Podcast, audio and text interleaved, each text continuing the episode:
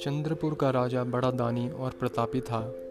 उसके राज्य में सब खुशहाल थे, पर राजा का एक बात को लेकर बहुत चिंतित रहा करता था कि धर्म और दर्शन पर लोगों के विचारों में सहमति क्यों नहीं बनती। एक बार राजा ने विभिन्न धर्मों के उपदेशकों को आमंत्रित किया। और एक विशाल कक्ष में सभी का एक साथ रहने का प्रबंध करते हुए कहा, अब अगले कुछ दिनों तक आप सब एक साथ रहेंगे और आपस में विभिन्न धर्मों और दर्शनों पर विचार विमर्श करेंगे।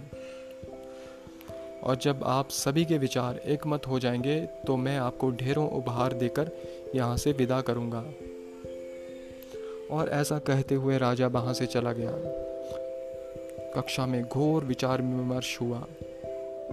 सभी अपनी अपनी बात समझाने में लगे रहे, पर कुछ दिन बीत जाने के बाद वे एक मत नहीं हो पाए। पड़ोसी राज्य में रहने वाले एक महात्मा जी को यह बात जब पता चली तो वह राजा से मिलने पहुँचा। हे राजन, मैंने सुना है तू दानी है।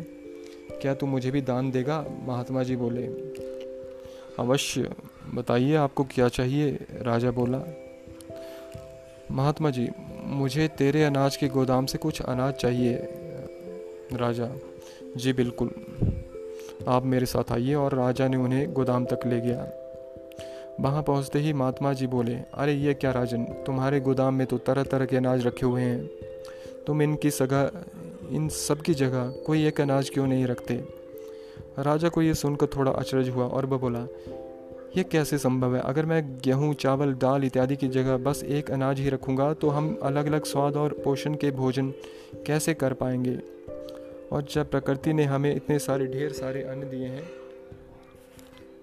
तो बस किसी एक अन्न का ही प्रयोग करना कहाँ की बुद्धिमानी है? बिल्कुल सही राजन। जब तुम विभिन्न अनाजों की उपयोगिता एक नहीं